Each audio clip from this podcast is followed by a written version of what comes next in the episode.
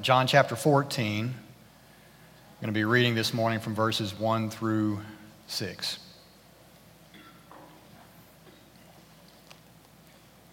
These are the words of our Savior.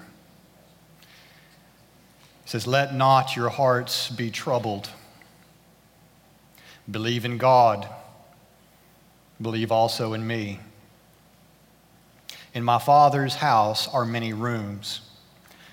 If it were not so, would I have told you that I go to prepare a place for you? And if I go and prepare a place for you, I will come again and will take you to myself, that where I am, you may be also. And you know the way to where I am going. Thomas said to him, Lord, we do not know where you are going. How can we know the way? And Jesus said to him, I am the way and the truth and the life. No one comes to the Father except through me. Heavenly Father, we thank you this morning for your word. Please tune our hearts to your word this morning. Any distractions that may have come in here with us, that we've carried with us, things that are on our minds, things that are on our phones, I pray, God, that you would turn all of that off and direct our attention to the words of the Lord Jesus that we might receive the comfort that he has for us here. So please bless us this morning, Lord, to take comfort from him. Please change us, make us more like him. Please give us a heavenly hope this morning. A lot of cares, a lot of concerns, a lot of disappointments in this room, but I pray that we will find comfort from Jesus. And we ask it in his name. Amen. Some of the songs that we were singing about this morning had to do with problems that people are facing, storms that are in their lives. And I wonder this morning how many of you have come in here with troubles, troubles on your mind. I have to imagine that several of the people who are here this morning come in here with a troubled heart. And in John 14, Jesus' disciples, they have troubled hearts. And we need to understand that Jesus has something to say this morning to those who he loves. He says to them right here in verse 1 says to us, Let not your hearts be troubled. Let not your hearts be troubled. But before we get to the disciples' hearts and before we get to our own hearts, I want to direct you to the heart of Jesus. I want you to think about when he says these words and really how amazing it is that he is focused on his disciples.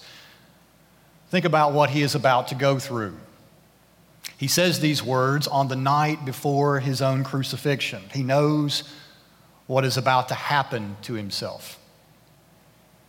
There is tremendous spiritual warfare that is taking place that really only he is aware of. The previous chapter tells us that he is troubled in his own spirit because of the betrayal that is about to happen to him. He knows that Peter is going to deny him. His countrymen are about to treat him hatefully, turn him over to the Roman authorities. The weight of the world is going to be placed upon his shoulders there at the cross. And in that moment, the Father that he has always enjoyed fellowship with, deep communion with, that Father is going to turn his face away from him. Jesus knows all of this. And yet, at this moment, he is concerned about the hearts of his disciples and he wants to comfort them. I have a tendency to default to the belief that when I fail that God can be callous toward me or can be hard and cold toward me. Does anybody else have that, that tendency? But that's only because I can be callous toward others and be hard toward them when they fail. It's as if I recreate God in my own image and start to believe that He is like me, rather than to allow God to define Himself, what His own heart is like toward those who fail. And we see that here as Jesus speaks into the lives of his disciples because what is about to happen, he knows it. They've shown themselves already up to this point to be slow to get it again and again and again. Jesus teaches them, and yet they do not understand. They've acted out in selfishness time and time again. And they are about to abandon Jesus in his greatest trial. And if Jesus was really like me, in this moment, he would express great aggravation and disappointment toward them. But that's not what we see. Instead, what we see is him telling them, Let not your hearts be troubled. So, brothers and sisters, this is your Savior. This is your God speaking to you in His Word that He cares for you in your weakness, He cares for you in your failures, and He cares for you in your sins. He cares for you. And if Jesus was willing to bring comfort into the lives of his disciples at this point in time when everything is about to fall apart, do you not think that his desire this morning is to bring comfort to you as he sits in glory in heaven? Absolutely, he does. And so, this word is for you this morning. Let not your hearts be troubled. Your Savior is speaking to you. And so, my aim this morning, as we look at this text together, is that the words of Jesus would become personal. Spoken to individual hearts, where you will hear those words, let not your hearts be troubled, and you'll think, I do have troubles.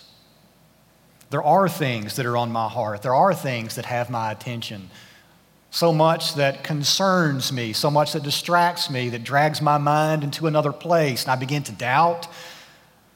I begin to be anxious. I start to act out of my sin rather than out of faith. I've got troubles. And I've got a Savior who says to me that I don't need to be troubled.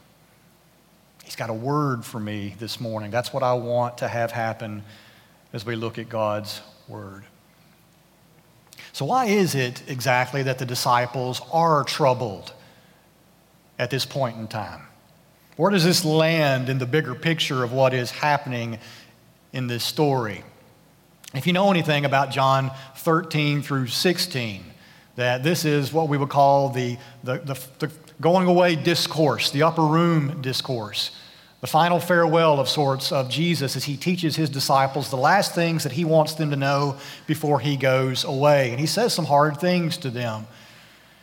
He's already told them that he's going to go away, but they don't know where. The authorities have already, up to this point, been trying to kill Jesus, so danger has always been lurking around the corner for them, and that's pretty stressful, isn't it? He told them over dinner that one of them would betray him, but he did not tell them which person it would be. He just told Peter that he's going to deny him three times, and Peter's known to be the strongest one. And if he's going to do this, what does that say about me? All of this is terrible news in the middle of hard circumstances. These men right here have left everything behind to follow Jesus for three years. And up to this point, he has shown himself to be greater than every circumstance that they have faced. And now the rug is about to be pulled out from underneath them. And Jesus tells them, I'm going to go away without you. And so, yes their hearts are troubled. What about you? Why are you troubled? What is it that stirs the hearts of Jesus' disciples today? I did some painting this week. And I pulled out one of those old gallon buckets that hadn't been stirred up in a while, and I got one of those sticks and began to mix it around, and all that old paint started mixing together. You could say that I agitated the contents of that bucket. That's what was needed. This word trouble right here has that meaning. It has the meaning of stirring up or agitating. And so the stuff of life inserts itself into our hearts and it stirs us up. And so, what is it that stirs up or agitates your own heart? What has it agitated right now? What are you thinking on? It's frustrating, concerning, that keeps you up at night. Something that just won't go away or you don't know how to deal with it. What is agitating you? Causing anxiety or fear or concerns about the future, confusion, sadness. What does Jesus want to say to you this morning to comfort you as he did his disciples so long ago, right before he had to go away? Well, I've got six comforts from this text this morning for troubled hearts from the mouth of Jesus. And again, I hope that when you leave here today that your heart will be comforted, not troubled. Number 1. Help is here. Help is here. Right after Jesus says, Let not your hearts be troubled, he says to them, Believe in God, believe also in me. He's making a pretty extraordinary statement to these first disciples when they hear him. Because he knows that when they have troubles, who is it that they turn to? They turn to God. God's power, we pray that His power breaks into our lives and heals and comforts and transforms us, delivers us from our problems. But because we cannot see God, He often feels very distant to us. It's as if my requests, they have to travel over mountains and around streams and through valleys and oceans just to get to Him. At times it may seem like I'm like when I send a package to the other side of the world and I don't know if it even got there. He seems so far away at times. But Jesus is proof that God is close. He certainly is right here, is he not? He says, Believe in God, believe also in me. He's saying, God in the flesh, right here with you, to give you help in times of need. That God desires to be with his people, he delights to be near to us. He does not want to be distant. He wants you to know that He is close to you. And it is true that Jesus is about to physically leave these men, but just a few verses down, he gives this same phrase again and tells them that when he leaves that he is going to send his spirit, the helper, to be with them always. He says, Peace I leave with you, my peace I give to you. Not as the world gives, do I give to you. And there's that phrase again let not your hearts be troubled, neither let them be afraid. And so, even when you cannot see proof of God's presence, Jesus wants you to know this morning that help is here and that help is near. I have to imagine that some of you all here this morning feel alone. You're alone but Jesus wants you to understand that those who believe, trust in Him, that they are most certainly not alone, that He is here with you. His helper is here with you. He was physically present with His disciples on that day, which is an amazing thing. God right there in front of them. And they still didn't know exactly what they were looking at. But He says, When I go away, my helper will come, and I will still be with you. And that's what his church needs to hear this morning that Jesus is here with us. That Jesus really is present in His Spirit this morning with His people as we open up His Word. He is still speaking to us today. He is close and He is able to give us His own comfort, His own peace. He speaks peace to His disciples. So, brothers and sisters, let not your hearts be troubled. His peace He has left with us. That's number one. Help is here. Number two, though Jesus is away, he still ministers to your need. He continues to serve, he continues to give, he continues to do things on our behalf, even though we cannot see him. He says, In my Father's house are many rooms. If it were not so, would I have told you that I go to prepare a place for you? And so these men are here and they think that they're about to be abandoned, but Jesus makes it clear that while he is gone, he will still be serving them from where he is. And yes, he is going away to a far country in a sense, a good country, but while he's there, he will be getting a place ready for them. The disciples need to know that Jesus remembers them. How many of you all have ever been forgotten before? By somebody that you love, somebody near to your heart, somebody that you care about, and you're not on their minds anymore. At least it seems that way. I think disciples can get this way too. We start to think that Jesus has forgotten us. He's gone, He's away, we're never on His mind, but this word right here tells us that that is not so. That while he is gone, he has gone to prepare a place for us. We are on his minds. He's not away on a business trip or on a vacation. These disciples need to hear, and so do we, that we are still his business. He's all about us. And he's going back to his father's house, a very big house, spacious house. And while he is there, Jesus will be making things ready for those that he loves. And so, troubled hearts here this morning need to know that Jesus is still in heaven serving those that he loves. He's serving you. He didn't just finish his work, go home, put his feet up, and forget all about us.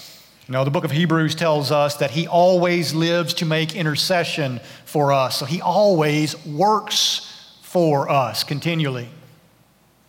We're on his mind. We have the most powerful man in the world on our side, and we might forget him. But Jesus does not forget us. Number three, Jesus will return to bring us home to himself. So he says there that if I go to prepare a place for you, I will come again and take you to myself, that where I am, there you may be also. I want you to imagine a family that buys a home in a different state. And the father, he leaves his wife and children behind to go and get that house fixed up and ready for them all to move in together. And so everything that he does while he is gone is aimed at bringing them all underneath that same roof someday. He's working He's preparing, he's getting that place ready for them to move in. They are constantly on his mind while he is away, all so that he can go and get them and bring them back to the place that he is working on. So, everything that father does while he is gone is for his family, and he cannot wait until he's able to bring them back to this wonderful place that is prepared for them. To think that that dad who left and is working on that house, that he's not going to return, would be ridiculous, wouldn't it? That he's not going to come back? We need to understand this about our Savior, too. It will seem to us to be a myth of sorts that Jesus will return and the world that we're currently living in right now, that we're breathing air in. We watch the seasons change and the leaves begin to drop. We start, sometimes we can think that this world will always be just as it is. And these things that we read about here in God's Word, that these things are just like fairy tales. It might seem like that. But we need to understand that there will come a day when this world, as it currently is, will be no more. And there will be a day when that preparation will be complete. That Jesus will have called his last sheep to himself. And he's coming back to get them all. That day will come. And he'll re enter this world to get his family, to bring them all underneath one roof in the Father's house. And on top of that, there will come a day, I have to imagine, someday, eons from now maybe, when we will barely remember a time when we did not live in that house. That is hard to imagine, isn't it? And that happens right now in the world that we live in, does it not? I've lived in my house for about 10 years, and I cannot even really remember what it's like to live in a different house before that. Now, I've got a bad memory, but still, it's really all that I can remember. Seems like somebody else that lived in a previous place. Does not seem like me or my family. And so there will come a day when we have lived in the Father's house for so long, and maybe there will just be traces of us remembering what it was like to live in the previous world. Maybe our minds will be so clear then we'll remember it well.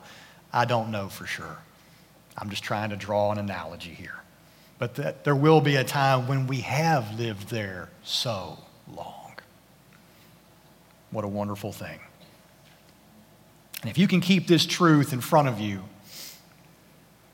that Jesus will return for his people, and that is a certainty. It will help when your heart gets troubled. This is one of the first truths that'll drop off when we become anxious or upset in life. We need to remember that the day will come when our Savior is going to return and He's going to roll this whole world up like a scroll. And He's going to take you somewhere where hearts will never be troubled again. Number four, while He is away, Jesus is preparing us for the place. We need to realize that the primary work that is being done while He is gone is not on heaven, it is on us. And so when Jesus gave this analogy about going away and bringing us back to the Father's house, and He's preparing a place for us. Now, I don't know exactly what that looks like. He very well could be making things with you in mind, rearranging some things just the way that Kenny likes it, whatever that is, Kenny, right? Just the way He likes it. I don't know. The main thing that Jesus is doing, though, while he is away, is not making improvements to heaven as if it needs improving. Heaven is perfect. It has always been perfect. Nothing need be done to bring you there. It is not, it is not dull and drab and need a new paint job or some wallpaper up. It does not need remodeling for you to move in. It is already perfect. But guess what is not? Me. Me. And so the primary work that Jesus is doing right now is preparing me for the place, not the place for me. And it started with what he would do on the following day, just after this conversation happened with his disciples when he went to the cross. He started that work preparing the people for the place then. He went to die for our sins. There was a major barrier keeping mankind out of the Father's house. Sin was there. We could not enter. Nothing unholy or unclean will tread there, not even darken the door. So Jesus had to prepare us to enter the place. So he went and died. And our sin was nailed onto Jesus at the cross, and our guilt was nailed there too. And so Jesus says here, He says, Believe in God, believe also in me. And we understand that with God, all things are possible. And when we believe in Jesus, it becomes possible to be forgiven when it was impossible before. We were not fit for heaven, but Jesus has made us fit through what he has done. And he continues to do a work inside of us, preparing us for that place. And so much of what troubles us today, much of what troubles our hearts, are not external things. We think that they are. We complain a lot about our circumstances. We complain a lot about the people who bother us, let us down, cause us problems, but often what is happening is that those circumstances are actually what reveal our deeper troubles. It's that we sinfully respond to our circumstances. We sinfully respond to those people who bother us. We become bitter and we stew in it. We give in to fear and anxiety, and we can't go to sleep at night. It's our response to those things that Jesus is working on. He does not guarantee us that He will change our circumstances, but so often, is that not what we pray for? God, take that away from me. And at that time, what Jesus is actually doing is using that very thing to make us more holy and fit for heaven. We think to ourselves, we often say to ourselves and other people, if only that were different, then all would be well. So God change it. And instead, what is God doing? He's changing me. And He's using those things to show me what my heart is like so that I will respond in repentance and faith and be transformed. And so, though my circumstances may not change, I will in the midst of my circumstances.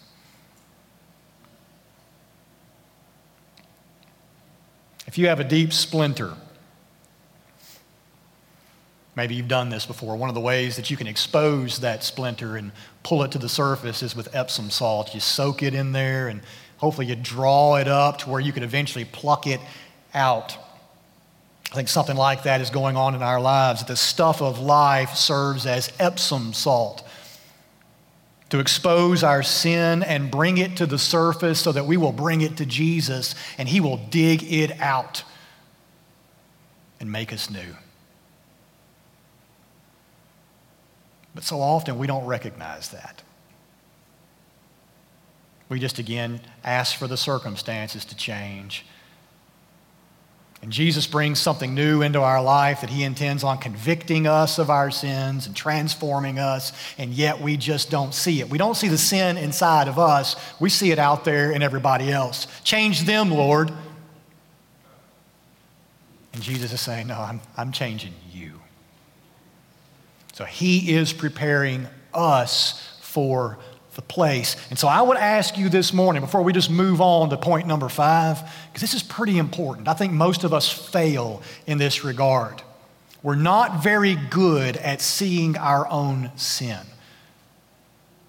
So, is there something happening in your life right now that ruffles your feathers, stirs the bucket of your heart up?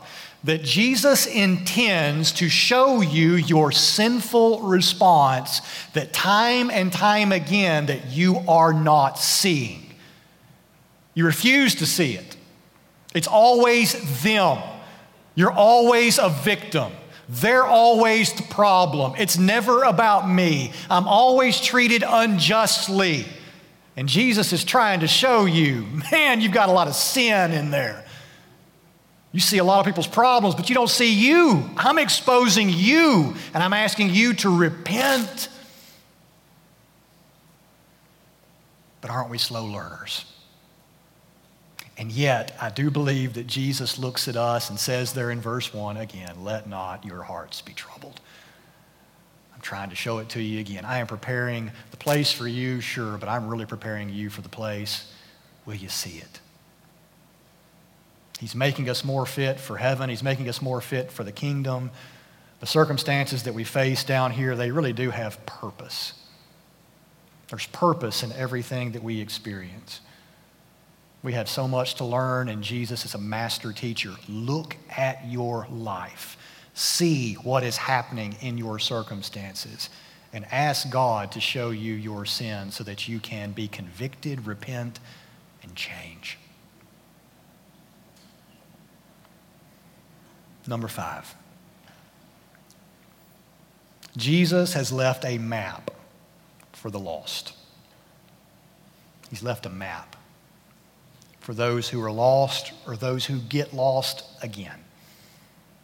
And we do get lost. He's about to leave these men, and he tells them, You know the way to where I'm going. And they're really confused. If you have your Bibles open, look up a few verses or just above a few verses at the end of chapter 13, verses 36 and 37. Listen to what the, the um, interchange is like here. It says, Simon Peter said to him, Lord, where are you going? Jesus answered him, Where I am going, you cannot follow me now, but you will follow afterward. So you can't come with me, but you're going to come later. Peter said to him, Lord, why can I not follow you now? I will lay down my life for you. And this is when Jesus tells Peter that he's going to deny him three times. So there's a confusing conversation going on, at least in the hearts of the disciples. Jesus is telling them that they will come later on, but they're like, we don't even know where you're going.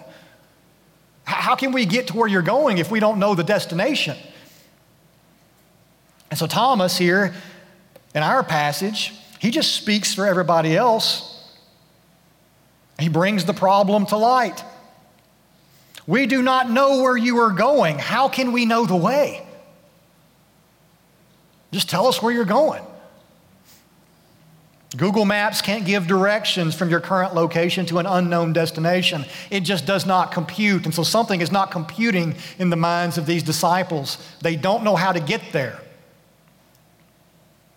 So Jesus tells them the destination and he tells them the directions. He says, I am the way, the truth, and the life. No one comes to the Father except through me. So he's not only the destination, the place to where we are going, because he's in the Father's house. That's where he is. He is also the path to get there. And God's desire is that you would be with him. He wants you with him. And that is truly the story of the Bible from beginning to end that mankind was created to be with the Father. That's what his desire is for you to be. Sin broke that fellowship, broke that relationship, but Jesus came to heal that. And heaven will be the garden city where God and man will dwell together forever. After Jesus heals all that is broken. And so, because Jesus has done this with his own blood, he is the way into the abode of God. He is the path in. He brings us on the inside. When we were outsiders, outcasts before, he invites us in through him by what he has done. And if you still have your sins, you cannot come in. They must be cleansed by the blood of Jesus. And so he says to us that he is the way, the way. No one comes except through him. This is very exclusive. There's only one way to have your sins healed, for you to be cleansed and forgiven. It is through Christ. There are a lot of other religions that claim to have access to the Father. And you might hear some of them say that there are many ways up the same mountain. There's a false prophet that's been saying that for years, and her name is Oprah. Again and again and again, she says this very thing. Many ways up, just the one mountain. She is false.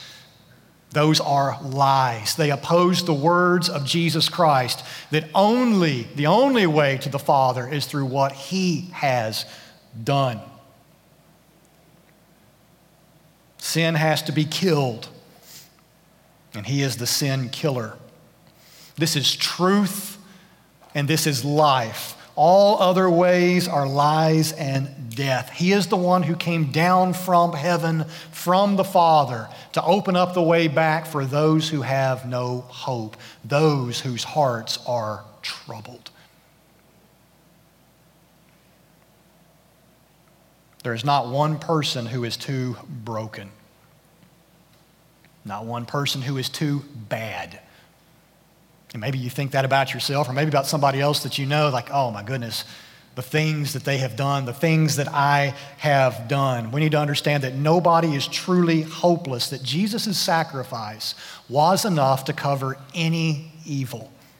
If sinners will just look to him as the way, the truth, and the life. He promises to be that for you. And so maybe you come in here this morning with a troubled heart. You are distant from God. You're curious. You're interested. You've been drawn, at least into this place. You need to hear these words of Jesus. He says that He is the way for you. You want to get to the Father? You want to know the way into the heart of God? It comes through His Son and only through His Son. There's one last comfort here somewhat veiled in these verses that I want you to take comfort from. There is a future state of joy that God is telling us here that He delights to give to us, and it remains something of a mystery. But the fact that Jesus tells us about it should provide comfort for troubled souls. And I am talking about heaven.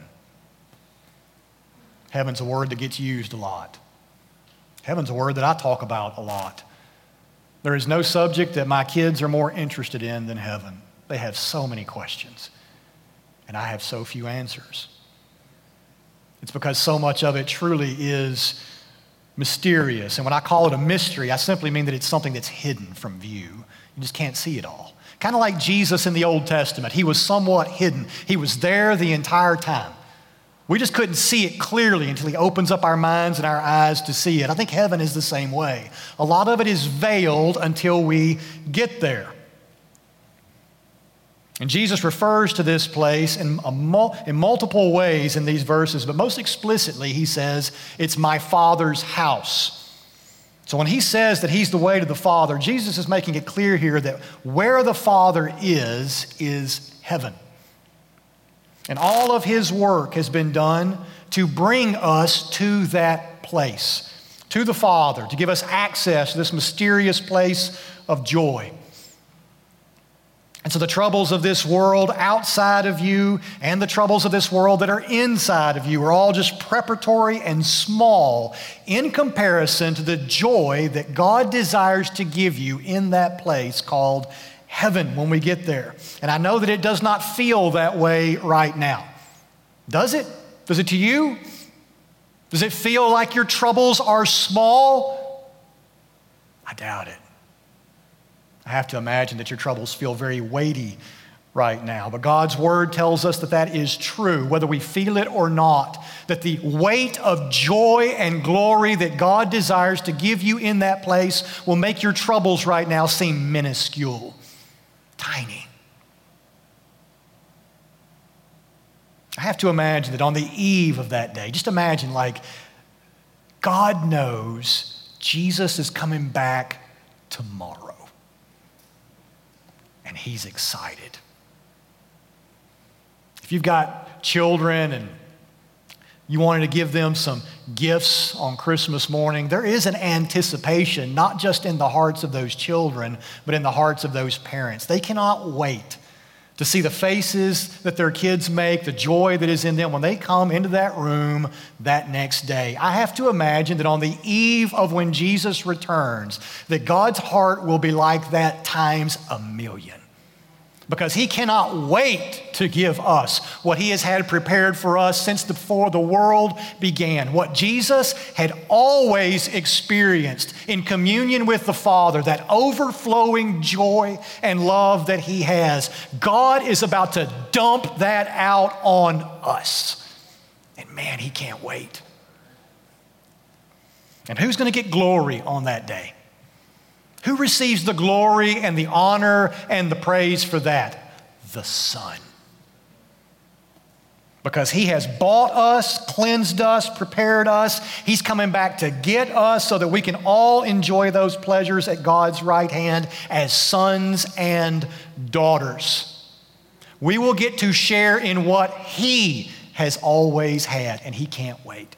And He is not a selfish son. He is not a jealous son. He can't wait to give you what He has.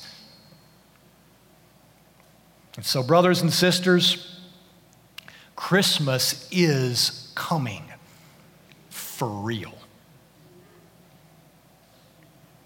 Christ is going to return to bring us to that place with Him, to the Father. He says that He is the way.